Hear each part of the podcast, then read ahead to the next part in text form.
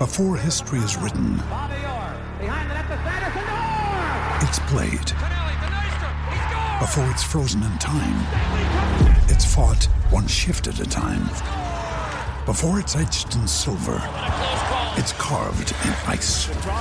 What happens next will last forever.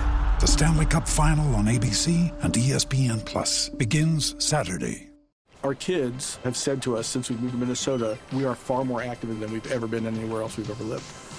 Moving to Minnesota opened up a lot of doors for us. Just this overall sense of community, of values that, you know, Minnesotans have. It's a real accepting, loving community, especially with two young kids. See why CNBC ranks Minnesota number four best state to live and work. A great place to work, an even better place to live. ExploreMinnesota.com slash live.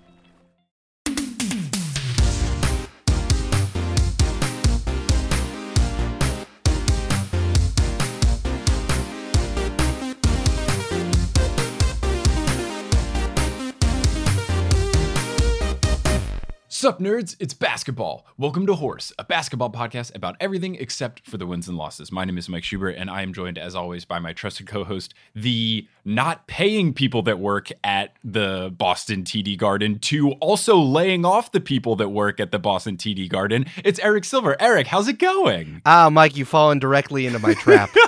you, Rube, you self indulgent Knicks fan. So it turns out that the Celtics, no one in the actual Celtics organization is affiliated with the Boston Garden. It's actually run by the Boston Bruins owner, Jeremy Jacobs, who runs a company called Delaware North. So he's the one who laid everybody off. He's an absolute monster. When he got the rights to running the new garden, the TD Garden, part of the deal was that he had to hold at least three charity events a year, and he just never did it. Hmm. so fuck this guy, but not Celtics affiliated. Ah, so instead of saying fuck the Celtics, we're just saying fuck Boston. Noted bad city. You know, I'm fine with that. well, at least we can agree on one thing. yeah, fuck Jeremy Jacobs and fuck Boston and fuck uh, billionaires. Billionaires shouldn't exist. In a weird turn of events, James Dolan actually did something good, which was offer Madison Square Garden to be used for COVID 19 relief. But then Cuomo said no. Everyone's just a giant asshole, really. The reasoning, at least what the internet said, is that they're already using the Javits Center, which is very close and mm. makes more sense. But I mean, if MSG turns into a backup hospital, there's worse places to be. What a low bar. What an incredibly low bar. We got, we need to laugh in these times. there's too much. I like that everyone, and we're going to talk about this in full court press, but I like that now the billionaires are just worried about getting dragged on Twitter and they don't want their net worth being posted on Twitter. So that's why they're doing the right thing. How does it feel to be Kristen Wiig in the Imagine video, where you're the second celebrity and everyone's mad at like the first couple people that they saw in that video of the celebrities trying to sing Imagine and thinking people would give a shit? You got to be really lucky if you were the third to last person. You're like, okay, people probably closed the video and they don't realize I'm in it. The owner of like the Utah Jazz is like, oh man, I'm so glad that the owner of the Rockets and the Knicks are getting dragged instead. I'm so glad about that. Oh my goodness. Well, before we get into basketball and general happier things to discuss over the course of this episode, let's prepare ourselves for this. And in order to do so, we're going to get ready in a little place that we like to call the Teal Memorial Locker Room. Teal is doing fine. Teal washes her hands a lot, so she's killing it. And by it, I mean the virus, killing it with soap. Teal is inside, Teal is not interacting with other people, and Teal is flattening the curve. So, you know who else Lysol wipes things on a regular basis to make sure that all of the things that they're touching are disinfected? You know, they were doing this before, but it actually is our patrons. It's our new patrons. So shout out to Sarah Serto, David Manning, and Levi Cotter. Wow. What wonderful humans. They join our illustrious established crew of producers Brianne Wingate, Adam Hartwick, Ross Papa, Cody Powell, Salvatore Testa, Trust the Process, Samantha Rose, Polly Burge. I worked with Eric Stad, Shooby Dooby Doo, I am Adam Silver, Godzilla got busy, Dame Judi Dench is my DM, Wouter Vandermaiden, Madeline Heising, Soap Slam Chops, Steph Curry for three, Siobhan Ellsbury, Kendra Hadley, and he sells seashells. You are all starring in great TikToks with Matisse Thybulle, and we're all proud of you. Please continue to make good content. I love it. It. I think that Matisse, first off, should be awarded NBA Rookie of the Month for March because we only got a couple games into March anyway. It's a monthly award. He's been providing great content on TikTok. I think you should make it happen. And another thing I enjoy about one of his TikToks in particular, which involved him putting on his full uniform and dribbling around his apartment, staying safe, which everyone should be doing. I always imagined that people left their uniforms in the locker room, and I didn't think that they would just have them at home. But he does, which makes it, you know, I used to have to, when I worked at the engineering plant, put on a particular fire safety outfit and then go to work. I like that NBA players have to do the same thing, or at least could. Yeah, they have just like a special blazer that they put on and they have to do that to go to work. That's the business casual. That's the part that we see before they do the fashion show. Mm, They put on their business right, casual thing over their jersey and then they walk out to their hot shit and then they switch back. I see. I see. Well, you know who else is wearing fancy business casual stuff as they enter this podcast? It I don't it could be anybody. It's our sponsor. Eric, our sponsor this episode is brilliant. Now, I, many times on this podcast, have talked about the fun and the joys of math. And I think that there are other STEM subjects out there that are also very fun and enjoyable that I think everyone ought to take the time to learn about. And maybe you have found some new time to do so. And if you want to learn about these things, you can do so with Brilliant. Nice. Tell me about it, Mike. So, Brilliant has a bunch of different classes over a wide range of topics from astronomy to computer science to physics to math, all at brilliant.org. And you can learn how to problem solve, you can sharpen skills, and Brilliant's here to help you. And Eric, maybe you just want to learn about math for fun because I keep making it sound so entertaining.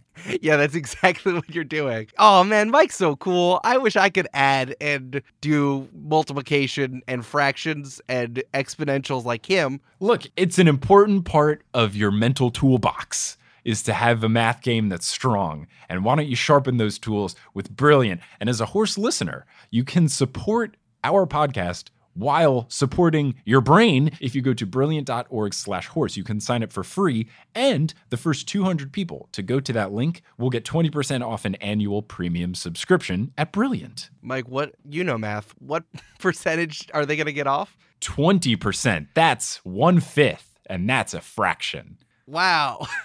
you did it. so head on over to brilliant.org slash horse, sign up for free, start making that brain bigger with STEM stuff today. Making that brain bigger sounds terrible. Don't let anyone tell you that size doesn't matter. Size of your brain matters. Use 100% of your brain. You miss 100% of the brains you don't strengthen. Is this your new conspiracy theory that it's actually the size of the brain that matters, not the amount that you use? Look, all I'm going to say is my head is really big and I am good at math. And there's nothing disproving the correlation of that. So who's to say? Who's to say, really? I have a really wrinkly brain. Is that a good thing? I don't know. I think it's all about is it big and juicy. Damn, I got to get myself a bigger brain. Shit.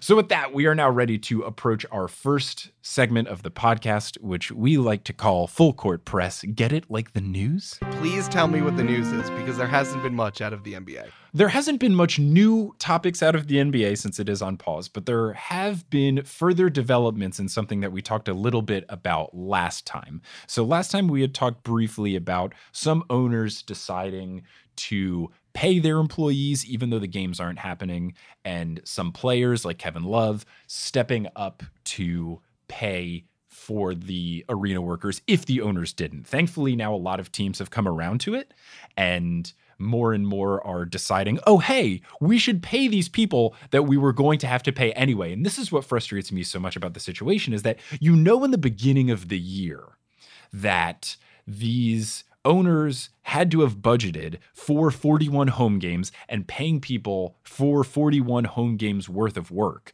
You budgeted to pay these people their livelihood, just pay them. You are a billionaire. It's not going to affect you that much. Don't try to use this weird loophole where you're not going to pay people because the games aren't happening. You were prepared for them to happen. It's so upsetting. Also, if there was anybody who could pay them, like just be like, oh, hey, have some money. It's not that big a deal to me. I have lots of it. It is people who literally own sports franchises. Billionaires. Yeah, it's it's very upsetting. So something that encapsulates this whole saga, but also has a positive twist on it because someone did a bad thing, and then the internet freaked out about it, and then they reversed their bad decision because people were dragging them. Roasting people on the internet has good consequences. Everyone should do it. It does. So the Philadelphia 76ers owner, Josh Harris, who is not the greatest dude. I've heard rumblings of people not liking him for various different reasons. Apologies to all of the guest stars that we've had, because I'm pretty sure every single guest star on Horse is a Sixers fan. Basically, Josh Harris was doing a shittier version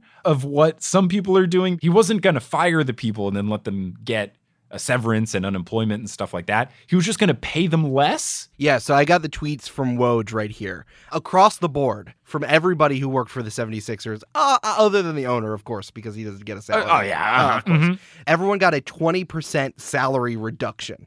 Uh, apparently, though, at will employees, those who make more than 50K a year, were required to accept the salary reduction, but those under contract and less than 50K had to quote unquote volunteer to accept the 20%. That's what. Ugh. It's even worse. I hate business slogany bullshit so much. When I was an engineer, they they had to involuntarily retire people. My company bought another company and then they had to reduce the size, blah blah blah. So they just forced people to retire against their will It's fucked up. and then gave them a severance package and stuff. But uh, I knew one guy who was 64, and if he got to be 65, he would have unlocked all of these benefits in different ways. But because they forced retired him, he missed out on all of them. Uh, ah. I'm so glad that the billionaires are allowed to do whatever they want, while people who are working at the concessions and make less than 50K a year need to voluntarily, for the good of everyone, take a 20% cut. Insane. It's so bonkers because the amount of money that affects the person that is making 50K a year and under, it's like pennies to Josh Harris. It's, Right. it's nothing. Right. There was that tool when Mike Bloomberg was still running. I think it was from the Washington Post. They compared your net worth to Mike Bloomberg's net worth and then like what you would buy as Mike Bloomberg bought the ads that the hundreds of millions of presidential ads. So it was like with his net worth, if you bought two tickets to a music festival, that would be the same thing as spending all this money on ads that Mike Bloomberg did. I also enjoyed the TikTok rice thing. In this rice TikTok, each grain of rice was $1,000. So they could show you what $100,000 was compared to a billion dollars. And then they were grabbing individual grains of rice, comparing it to this big pile. And it's like, look, you just bought a Lamborghini. And it's nothing. Just pay the people that you were planning on paying anyway. So thankfully, Josh Harris got dragged on Twitter and now he's doing it. Hooray! ESPN said to Woj, after listening to our staff and players, it's clear that that was the wrong decision. we have reversed it and we will be paying these employees their full salary. So, to end this news bit on a happier note, I would like to borrow a podcast segment from esteemed podcast Reply All. Uh, instead of yes, yes, no, Eric, would you like to play yes, yes, but you're going to pretend to say no with me? Yeah, I love that game. That's great. So, Eric, Joel Embiid tweeted, In these trying times, I'm proud of the Sixers organization for reversing course and, quote, doing a 180, unquote. Let's focus on beating this coronavirus now. Let's be responsible and trust the process. Eric, do you understand this tweet? Now, Mike, what sport are we talking about here? It's basketball. Oh, okay. So I'm going to take it as you don't understand this tweet. So I don't can understand it. explain it. So this tweet is great because it takes some of the best parts of NBA Twitter with one of the best people involved in NBA Twitter, Joel Embiid, and puts them together. So a video circling around NBA Twitter a couple days ago was from Jeopardy, and it was the answer, the part where Alex Trebek is talking to the contestants.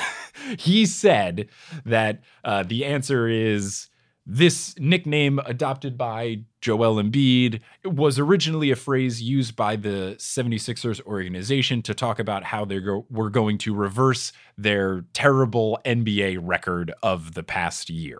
And the guy buzzed in and he guessed, What is a 180? Which isn't the worst guess because it does combine a roughly basketball related term, because sometimes you do a 180 dunk, with something that does mean to reverse something going in a bad direction. I like that he assumed that was Joel Embiid's nickname.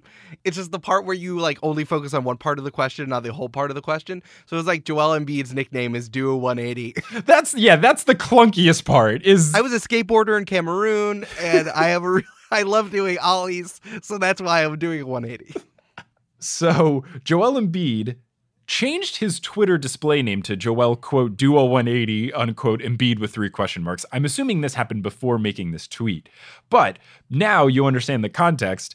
In this tweet, Joel Embiid made fun of an NBA Twitter video that was from Jeopardy where someone misnomered his nickname. He used this to take a jab at his owner who was going to do a bad thing, but instead is now doing a good thing. And at the end of the tweet, he still let people know what his real nickname is the process. Perfect. Now, how does 4chan get in the mix here? Because that always happens. they thankfully don't. Oh, good. It's just NBA Twitter, good old NBA Twitter. With that happier note, we can end this first segment, which we like to call Full Court Press. Get it like the news. Oh, wow. I got it. Good. All right, Mike. I'm so glad that I got the that actually happened because I had a bevy of sources that I could pull from, all of which came from the total meltdown that was our NBA, Oh, the no. Reddit thread for the NBA. Coronavirus RNBA has been significantly worse than regular RNBA offseason. Usually in the offseason, RNBA has these incredibly over the top, very silly deep dives. There have been hits such as how much worse would LeBron James be at basketball if he had to wear sandals when he played? Sometimes there's some great ones. These ones have been really rough. They're not funny. This is something that I've realized from digging in there is that the mods are very, very, very stringent about the rules during the season. Tell me about it. Oh my God. even more than Reddit in general, where the mods have such incredible power in general. But like the NBA mods are like, if you make a joke about anything, like, nah, you cannot do this on RNBA. so I think that now that there's an opportunity to do something silly, everyone is just like jumping at the chance because they're out of their mind. They can't watch games. They don't have anything else to do. But what I like it is that the majority of it is just turning into horse. See, some of it is turning into horse. And there was weirdly a one month span during the season where an episode of Horse and then it would be on Reddit, I think just by coincidence. But what makes me upset is that some of the prompts, the title is very enticing and interesting. And then the text of it is a big letdown. And the biggest example I have of this is one that was called If Every Team Was Named Like the New York Knickerbockers. And I thought, oh, this could be one of two things. The first of which is that it would be renaming every team to be about some old school article of clothing that the city's population used to wear, because that's how the Knicks got their name for Knickerbockers. Or it could be being a longer extended version. And I thought this would be like the Atlanta To hawks, it would be the genus and species name of whatever a hawk is. Instead, this dude just added Bockers to the end of every team name. That's pretty good. it's pretty good. It's not a joke. It's just a non joke. It was just the Atlanta Hawks Bockers, the Boston Celtics Bockers. I feel like I should write these articles. I'm going to make what I thought this post should have been. Do it, and then it's gonna get removed. And then you, when you plug horse at the bottom, Ugh, yeah, this is self promotion. oh, there's so much. Okay, I'm not gonna talk about our uh, Reddit rules. That's not what I'm gonna do. but what I did find was something really interesting about a coach and uh, media personality that you like a lot. Because I started on this one post and then I started digging, and it just got funnier as I looked through.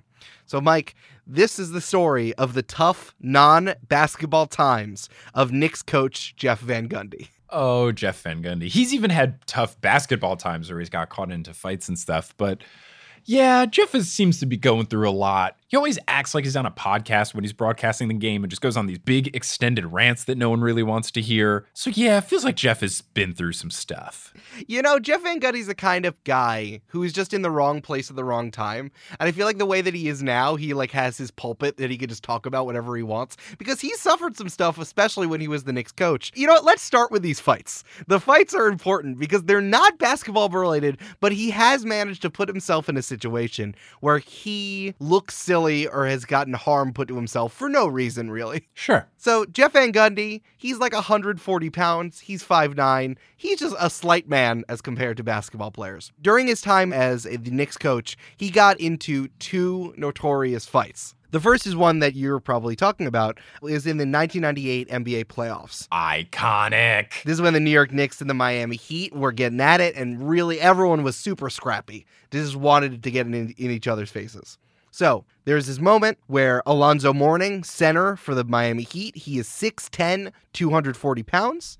And Larry Johnson, power forward for the Knicks, big fucking dude, 6'7, 250. They start getting at it, and it, they're engaged in a bench clearing brawl, is just about to pop off, right? Mm-hmm. Jeff Van Gundy decides he's going to stop the fighting and bring the peace. And he tries to break up the fight by latching on to Alonzo Mourning's leg and just holding on to it like he's a, a three year old trying to get you to not leave the room. It's wonderful. It it is so strange to see a grown man do it. it's so sad. 'Cause he's trying so hard, and I know that his heart's in the right place, but he's just doing the only thing, which is like throwing his arms wildly, running into a fight between Alonzo Mourning and Larry Johnson, who are about to throw the fuck down. He's like, "Oh, I know, And they're both super large dudes. big, big fucking dudes," and he's like, "I'm gonna stop them," and he just holds on to the leg of a six ten man. As I did some digging into this, I found the New York Times article reporting on it. It was called uh, "In the Aftermath of Fight, Van Gundy becomes the little big coach." Here are some quotes. Uh, the replays show Van Gundy clinging to Alonzo Mourning's leg like a two year old who does not want to be left with the babysitter, or as Chris Mills put it, like a jockey who fell off his horse and held on for dear life. This was not the basketball insomniac who spent hours dissecting game film in his paper strewn office, the little coach who could, nor was it the sour looking, pasty faced figure who one Chicago columnist said needs to go a little lighter on the formaldehyde. Oh my god. The national poster boy for nerds was how the columnist Greg Cote put it in yesterday's Miami Herald. Just fucking going in New York Times. He was trying to save his player. Why is everyone razzing him? This article is just became just a roast of Jeff Van Gundy. because he then interviewed his wife, Kim Van Gundy, who said, That's okay, we've heard them all. From the he looks like a funeral home director to the comments about the dark circles under his eyes. One of the papers ran a fashion comparison between Pat Riley, the notorious like mob boss looking coach, and super like slick then coach of the Miami Heat, and Jeff making fun of Jeff's suits because they were bought off the rack. I mean, this is the guy I've been going out with since I was 15. It hurts for a lot of reasons, but mostly because I buy his suits. Jeff Van Gundy could just go cry into his millions of dollars. He's doing totally fine. These people are just jealous. Well, we're going to put a pin in that because Jeff Van Gundy wasn't done getting in the middle of scraps. Uh, in a 2001 game between the Spurs and the Knicks, Danny Ferry on the Spurs elbowed Marcus Camby, who was on the Knicks. While talking to the referee, Marcus Camby lost control and tried to punch Danny Ferry. Marcus Camby missed and hit Jeff Van Gundy instead, who was running up, who was running up and trying to break up the two players. Yay, was. Again, after a giant brawl with large men, Jeff Van Gundy's still like, oh, I'm going to run into this fight and try to break it up. Did Rocky say no to the rematch against Apollo Creed? no. Jeff Van Gundy's not afraid of a challenge. Yeah, I forgot about that part where Rocky holds onto the leg of Clubber Lang while they walk around the, the ring and just Mr. T is just dragging him. It worked. Uh, amazing. I read the ABC News article about this. His eye was swollen partially shut, and he needed anywhere from 12 to 15 stitches from the punch. But Jeff Van Gundy says his days as a peacemaker are over. I'm getting there, Van Gundy said. Last time I got their guy, Alonzo Mourning. This time I got my guy. Next time I'm staying the heck out of their way.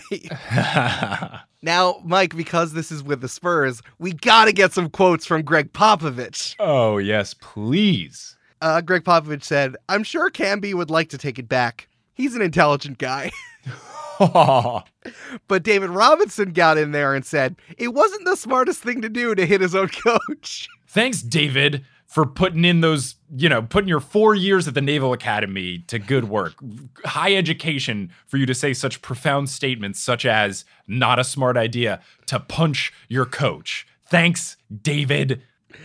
Oh man. Well, in between these two incidences, something truly outstanding, something truly fantastical happened to Jeff Van Gundy. Just more, more, more bad news. And this is the time that Jeff Van Gundy's car got destroyed by a chartered NBA jet.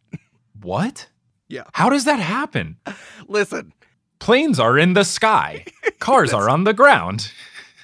Oh, you knew David Robinson at the Naval Academy? he was my study buddy. He's Admiral Obvious. Ah, I you see it. what I did there? I, I do see what you did there. I changed the wor- I changed the words. So this was during the 99 2000 playoffs. So the year after the fight that I just talked about. The Knicks were coming home from Miami. They had just lost. They're down 2 to 3. So they had chartered a flight in the middle of the night to get back to New York City as quickly as possible and they were going into a tiny tiny airport. This was Westchester Airport in Harrison, New York, very close to the house of NBA Commissioner Scott Silver. Correct, your father. I need to tell you, I've been to this airport before. It is so, so small. This is also before 9 11. So you could kind of just do whatever the fuck you wanted in an airport. You can do whatever you want. I don't think I ever flew on a plane before the year 2001, but I was watching the McMillions documentary on HBO, which is very good, and I highly recommend it to everyone. Oh, yeah. But there is a scene in that documentary where I'm not going to give spoilers away, but one person is chasing down someone who is trying to flee via airplane, and that person just goes through the airport with the intent to harm this other person, and they can just go to the gate and bring weapons and stuff. It's chill. It's fine. You can do whatever you want. So let's think about this. This is upstate New York. It's tiny. It's pre 9 11. So we're just parking on the tarmac. I guess when they flew to Miami, everybody parked on the tarmac and just left their cars there.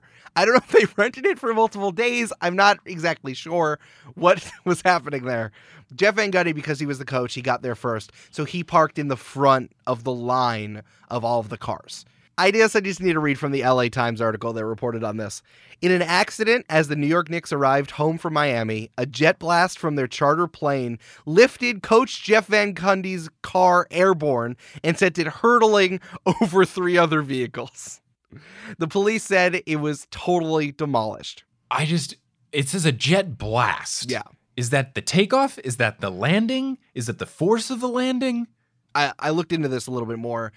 Van Gundy said that the plane landed, and then ordinarily they would land from one side so they could just stop and everyone would get out of the plane to their cars. But instead, they flew in the other way because they were like different pilots or something who hadn't done this route before, especially in the middle of the night. So they landed the other way, and the guy needed to turn the plane around to like get it in the proper space. But I guess he was so close to the line of cars, as it turned around, it blasted Jeff Van Gundy's car. Jeez. I want to know if there were designated parking spot lines drawn. It feels like this is the pilot's fault. It feels like the pilot should buy a new car for Jeff Van Gundy. Well, it's a good thing that Jeff Van Gundy has a cheap taste in cars because he was driving a 1995 Honda Civic. I was about to ask, but I was going to let you finish. I was going to say, is it a 95 Civic?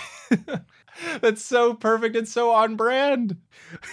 when you were asking about Jeff Van Gundy's salary, he has cheap suits and a cheap car. I don't know. I mean, I I can understand not wanting to have an expensive car. That's how I personally feel. I don't drive a car anymore now that I'm in New York, but when I was in Seattle, I had a very old car, my dad's old hand-me-down, and I have no desire to have a fancy car. If you're going to spend a lot of money on a thing, why would you want to have that thing constantly at risk of getting hit by other people and damaged by other humans?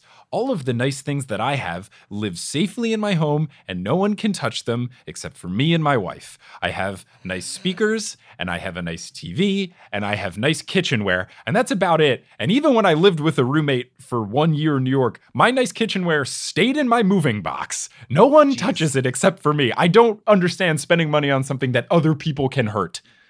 That does explain why you made me wear mittens when I came over for dinner that one time. Look, the Le Creuset is very delicate and I can't have it be damaged. It's also like a plant. I talk to my skillet and I just whisper nice things into the cast iron. You're doing great. You're wonderful.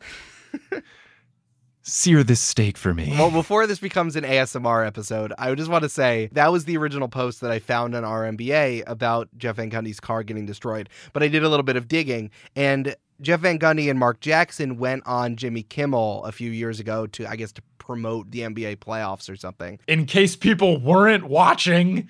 I know. The lead into this was Mark Jackson was talking about all the shit that he bought when he was a Knicks rookie. He was the rookie of the year. He got drafted in 87 and he bought a BMW with gold rims. Nice. But then Jimmy Kimmel turned to Jeff Van Gundy and said, "So like, well, what car were you driving when you were when you were coaching the Knicks?" He's like, "Oh, I had a 95 Honda Civic."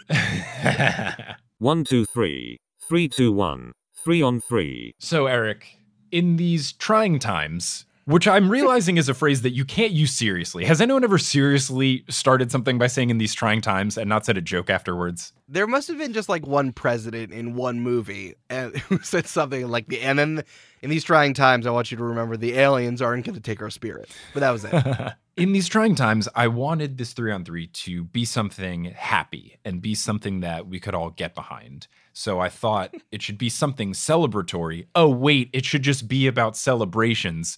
So I was going to do the three best and the three worst after a three pointer is made celebration. Mm. But they're all good. So instead of doing the three best and the three worst, I've done the three best quick ones and the three best extended NBA after a three pointer is made celebrations. So do you want the quick ones or the long ones first? Do the quick ones. I also have my guesses about a few that are going to be on here, but I'm going to save them. There are Okay. two in particular that I am. Do you have Nick Young's false celebration on this list? No, that was potentially an honorable mention one for five on five, but I wanted it to be ones that people did at least once. So it wasn't just, you know, Michael Jordan's jump after he made the shot. I wanted to be this person did this celebration at least one time. So it, it's that person's thing. In NBA Street Volume 5, you can unlock this. Exactly. Got it. Got it. So for the quick ones, the third best that I have awarded is Russell Westbrook, good friend of the podcast, in the running to be in our pantheon of of horse people. He's striving to be on that Mo- Mount Rushmore. He will certainly get there. Russell Westbrook is an incredibly boisterous and outspoken player. He shows his emotion on the court. He wears his emotions on his non existent sleeves because he's wearing a tank top. But his three point celebration that he does is very good. He has a, another celebration, the Rock the Baby, which is very good. When he scores over someone that he he thinks he has made them his baby, he acts like he's cradling a baby, which is very good. Oh, wait. I thought he was putting them to sleep with his moves. So it's a couple things. The first is that you could say this person is too small to guard me. That's usually what Right. it is. Like if he does a post move over someone like Dennis Schroeder, who is smaller than him, he will rock the baby to be like, I am so much bigger than you. But sometimes, as a flip on this, if he scores on someone that is particularly large, like Rudy Gobert, noted asshole, he will rock the baby to say, Ah, I am so much bigger than you, seven foot tall Rudy Gobert. So that is a joke. Ah, it has so many layers. That's how you know it's good. But his trademark three point celebration that he does is he takes his two hands and puts them in the three that when people do goggles, that kind of like the OK sign three. He puts each one in that, and then he puts them very forcefully into his imaginary holsters at his side, at his hip. And it's very good. It's quick, it's very authoritative, it looks sweet. He usually yells afterwards. It's very fun. I like this. This is like the Marvel superhero pose of Mm. three point celebrations because it's like forceful and it's like a singular motion. It demonstrates strength. I like that a lot. Yes. The video for this celebration and all of the celebrations will be posted at the episode page over at horsehoops.com, which all of our transcripts are there now. Uh, we, we haven't really talked about. Episodes have transcripts. If you want to check those out, read along. Yeah. So, moving on to the second best. This is someone that we've discussed before on the podcast. I tweeted about him recently because there's some Knicks accounts that are just tweeting old cool Knicks stuff that happened. Uh, the second best quick one goes to Steve Novak, who used to do the championship belt celebration that many people will know as the discount double check from Aaron Rodgers. You talked about him before when I don't remember what this was. Was it like best three point shooters or like best white guys? Best folk heroes. Yes, that's right.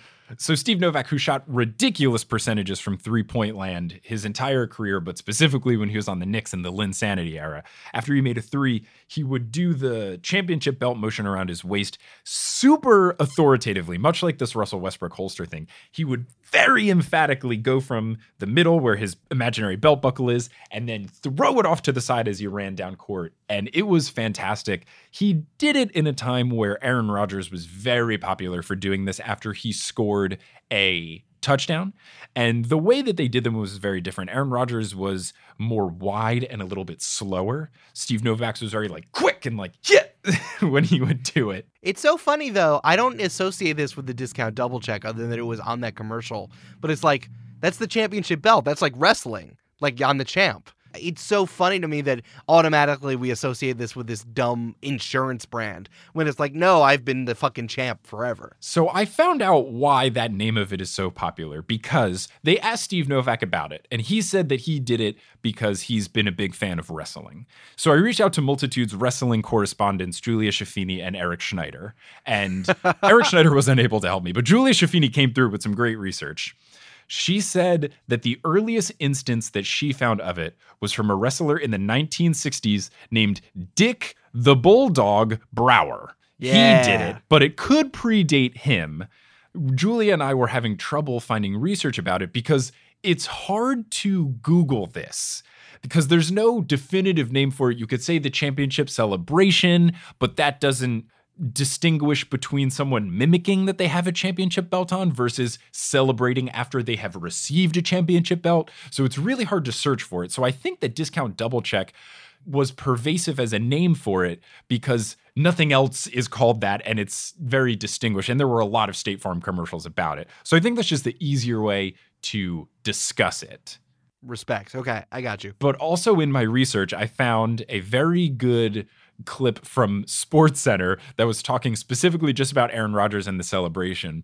And they brought on Triple H from wrestling fame to talk about it because Triple H started doing it even more once Aaron Rodgers started popularizing it. And he was giving Aaron Rodgers pointers and feedback about how to do it better. He said Aaron Rodgers did it a little too low because when you actually wear the WWE Championship belt, it's so big you actually wear it above your waist. It's really kind of above your abdomen area. He was Right. saying that Aaron Rodgers, who always did it just once, he said he should do it more than once so people really get the idea of what you're doing. it was a great clip. Mike, I have to say, when you started this, I was like, oh, Mike's going to say some Knicks bullshit. But now we're talking about Triple H. And I just want to applaud you on the journey you've taken me on this one. What's especially great, and this clip will be on the episode page, is that Triple H is wearing a suit and has his hair in a ponytail while he's talking about this. It's business Triple H. the H stands for hiring power. He's Triple B, the Better Business Bureau. Before we move on to the next celebration, there's one final quote from Steve Novak about his championship belt celebration that I wanted to share with you because it's great. This happened in the NFL and in the NBA. A lot of people will mimic the championship belt thing out of spite. It is a good return thing to do. And there was a particular game against the Chicago Bulls where Nate Robinson made like a mid range jumper uh, and then did it, which is not the point, but he did it. And Steve Novak was not very happy about it. Nate Robinson notoriously is very short. He's listed as 5'9, but he's really like 5'6 probably. And after the game, he was interviewed about it, and Steve Novak said the following quote, It warms my heart. It really does. The best part about doing the belt is hearing the stories about all the kids who hit a three pointer and do the belt. One day, when little Nathan grows up, his dreams come true, and he can be just like me. That's very funny. I like that a lot. So, shout out to Steve Novak for delivering such a spicy quote to go along with his wonderful celebration. In a surprise turn of events, the best one is from a Celtic player. Hooray! Hey, let's go. So, the best very quick celebration. I liked it just because of how understated it was. Is Ray Allen? Yeah. Ray Allen, after making a three pointer, would very nonchalantly, which makes it cooler, after he made a three, he would put his hand in the okay kind of motion and then very quickly flick his wrist. And the signification of what he was doing was cashing a check, which is really good. You can't see me because we're recording this remotely, but I'm doing all of these as you're explaining to me how to do it. I'm like, ooh, I'll do it like that. Don't worry, so am I. So he's he would just cash the check, and it was really nice. It wasn't over the top. He did it after every three pointer, kind of like how Steph Curry always does his touch the chest and point up thing. So it was really nice, and it just looked so effortless, much like his jump shot. Yes, that is very Ray Allen, understated cool. I mean, that's the kind of guy who plays Jesus Shuttlesworth. Like that's not mm-hmm. Kobe. Like that's Ray Allen, just someone who's just like I'm here to play the game and I'm going to do this and it's just easy for me. Yes. So now we will move on to the three best lengthy NBA three point celebrations. I know for a fact, we've been doing this for 46 episodes. I know for a fact there is one on this list and I'm going to hold it to my chest. Okay. The third is LeBron James's The Silencer. This is the one where he pats his chest and does the big thigh push thing. Do you know the one I'm talking about? Yeah, that sounds familiar. He just has so many celebrations. I just Let like me- can't remember. Let me slack this to you. Oh, I know this one. This is the Mhm. one where he where he pushes down on the air. I love this one. So he walks over to the crowd, and this is an away game, so it's even better. He bats his chest twice, very emphatically. Then he pushes like imaginary things into his thigh three times, bats his chest three more times, and then screams, and then daps up his teammate. The pushing down is such like a powerful move. Again, this is like a very Marvel superhero sort of thing. And it's like, oh no, this is this man who can break me in half, who's been playing basketball at the highest level for like 15 years. And he's just like, he is truly a superhero. It's like he is pushing something as he's pushing down. It feels like the haka that the New Zealand rugby Yeah. team does. It's so forceful. And even though he's pushing nothing, it looks terrifying. It's so intimidating. And I do the celebration very often, even if I'm not playing basketball, even if just something good happens to me, I will do this. It's it just feels so good to do this celebration. I've decided that the stream that is going to be for this month on Patreon is just going to be me doing all of these. That's going to That be available great. for our stream tier patrons. Oh god, I might start doing this because I I love doing the Tiger Woods like fist pump because it's like full body and it's Sure. very like it's very forceful. But I kind of want this more. It's, It's- like more unique. It's very fun. It feels very good. So that's third place. Second place is one that will always have a very special place in my heart, and it is J.R. Smith uh, blessing the three God. Mm, that's a good one. So J.R. Smith has done this a couple times where after he makes a ridiculous three pointer, and the two most famous times he did it was after he made specifically buzzer beating three pointers. He will take his hand with the okay hand like a three, get down on one knee, strum an air guitar in a clockwise direction. So, like going backwards, like away from his face towards his back. Do that three times. Then take each hand in an okay hand, put it out to the side like he is a bird, and then flick those three times and then get up. And it's amazing. And there is one time very recently I was playing basketball. I made a game winning three pointer and I did this celebration afterwards. Of course, I'll put the link to the tweet at horsehoops.com. And I felt like a million bucks, let me tell you. it's the air guitar. I guess I never like processed that's what it was, but like yeah, that's some air guitar. So there is some rumblings that J.R. Smith didn't fully come up with this idea by himself. Worldwide Wob did a deep dive investigation into it. And there was one time, I think it was the warm-ups of an all-star game a couple years prior. LeBron James made a half-court shot and then did just the air guitar portion. But J.R. Smith specifically adding the little wings flicker at the end is hmm. just so fantastic and truly iconic that it makes it that much better. And I still decided to give it the nod for the best because he put his own twist on it. It's very good. That's fair. That's fair. So the final one is one that is so fantastic and so ridiculously boisterous and well known that the athletic wrote an entire article about it and i signed up I for a free trial just so i could do research for it and i will immediately cancel this free trial once we finish recording and that is sam cassell's big balls dance I literally, Mike, you can't see it. I should have wrote this down on a piece of paper and, And then like, mailed it to me. showed it to you like a prestige. but I literally have articles up of the big balls dance so that we can be on the same page. So the origins of it is that it actually comes from something in the baseball movie Major League. The point of the celebration is like, look at me, I've got these big balls to take and make such a gutsy shot. I've got big cojones. In Major League, they say it's big marbles or whatever, but Sam Cassell had just seen that movie, thought it was funny, and he decided to do it in a game without telling anybody, which was great. he told no one. He busts this out during a game after making a big shot. The bench goes nuts. Ray Allen's on his team at the time because it's when he was with the Milwaukee Bucks. He goes, What the hell was that? No, Mike, can you explain exactly what it looks like? it looks like you are somewhat imitating a monkey.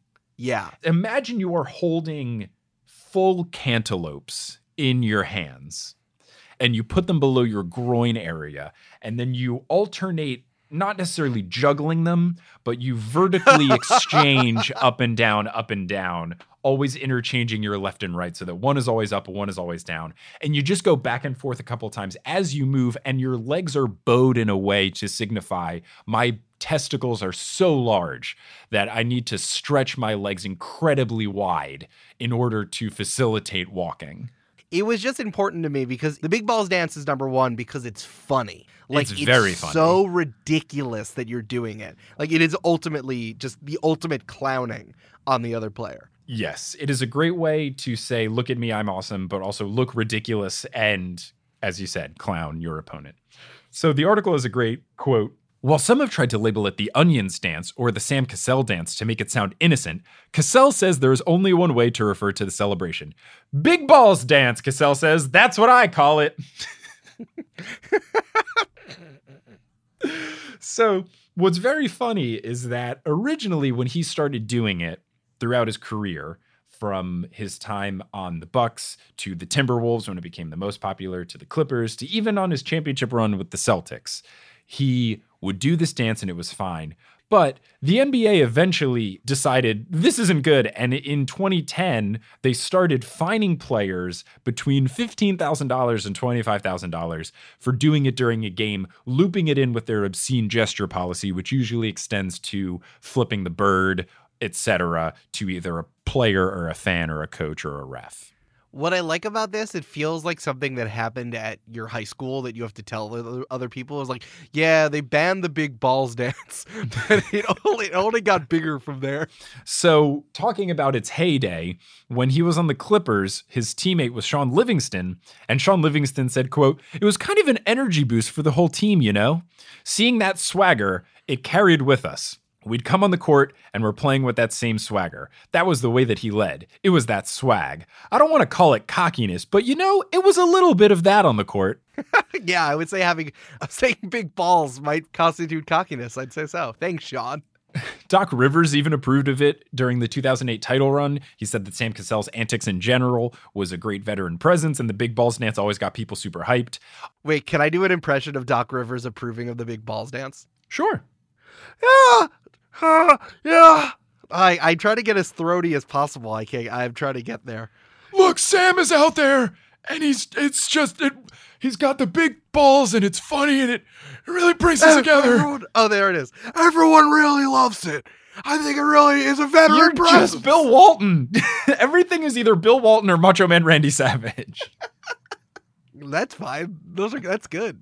So a lot of players started mimicking it. Eddie House, Kevin Martin, Marco Belinelli, Caron Butler, Josh Smith, Jameer Nelson, Andray Blatche, and Julius Randle all did it. But there was one player in particular that did it that Sam Cassell thought was cool and then got worried, but then thought it was cool. And that's Kobe Bryant.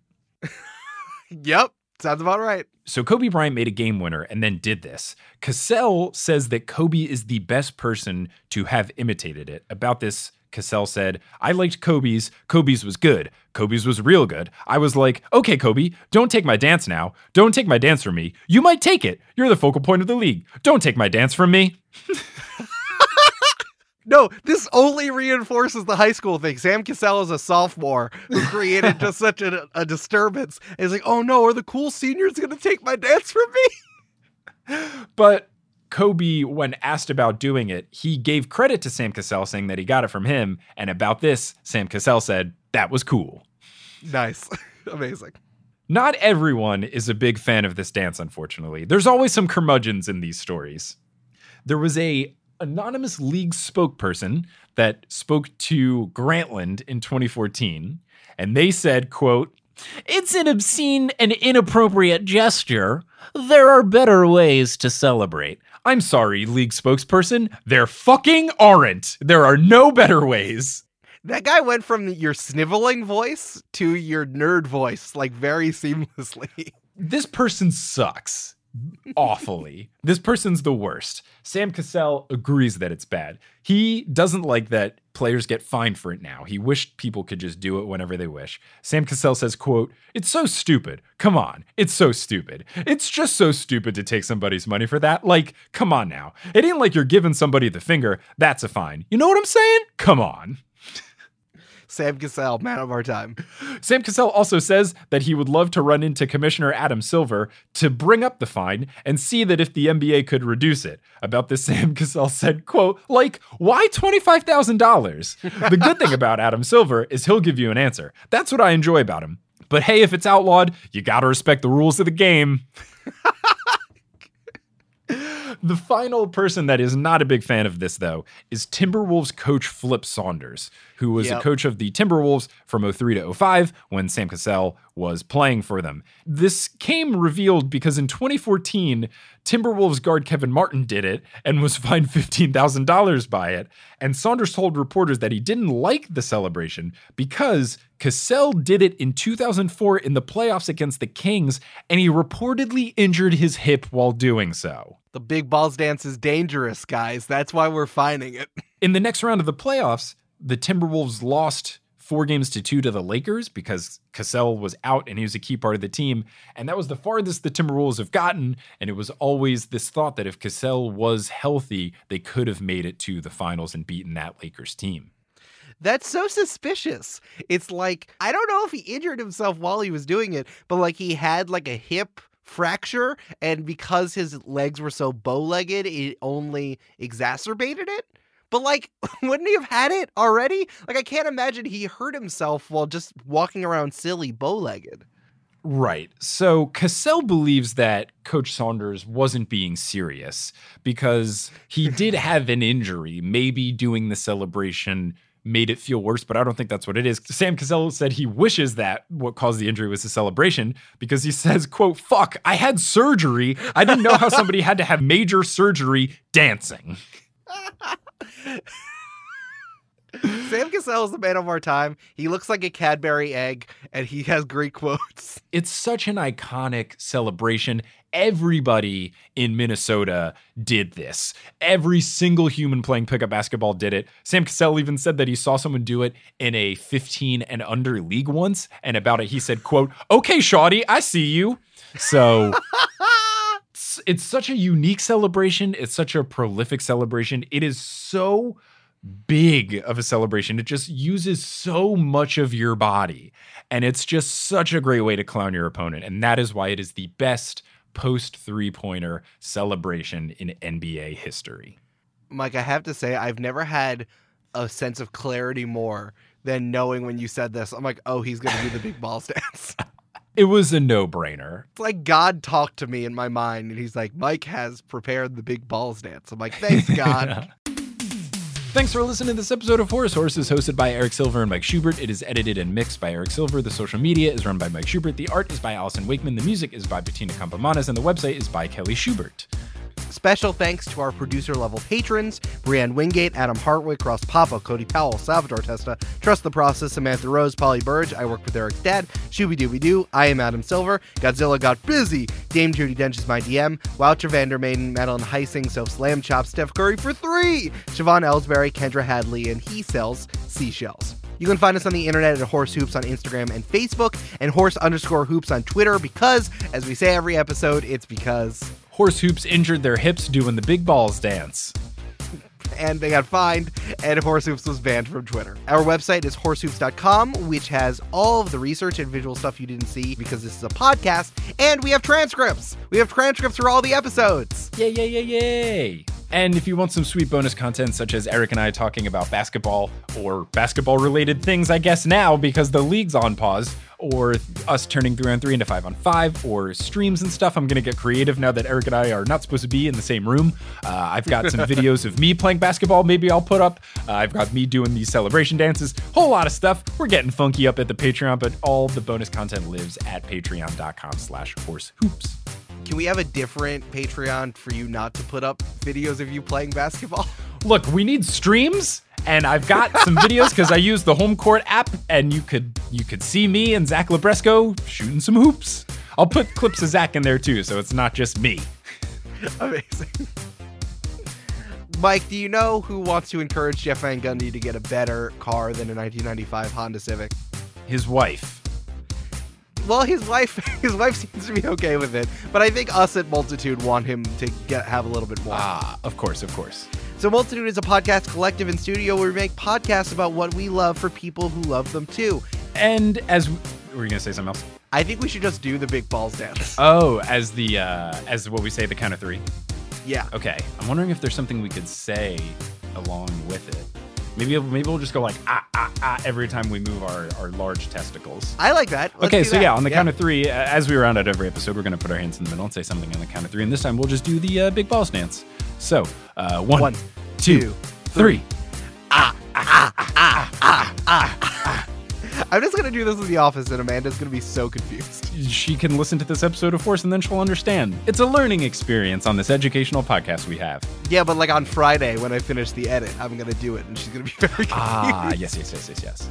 And then I'll come in and I'll do the LeBron the silencer. I'll kick open the door and then and then I'll immediately put disinfectant all over my hands and everything that I've touched. That's good. I just want audio of. I think the next stream should just be us doing these uh, celebrations, but it's just the audio of us doing it. So it's just like we can make that the overtime. Overtime is just the audio, and then the the stream is the full video experience. Our kids have said to us since we moved to Minnesota, we are far more active than we've ever been anywhere else we've ever lived. Moving to Minnesota opened up a lot of doors for us. Just this overall sense of community, of values that, you know, Minnesotans have. It's a real accepting, loving community, especially with two young kids.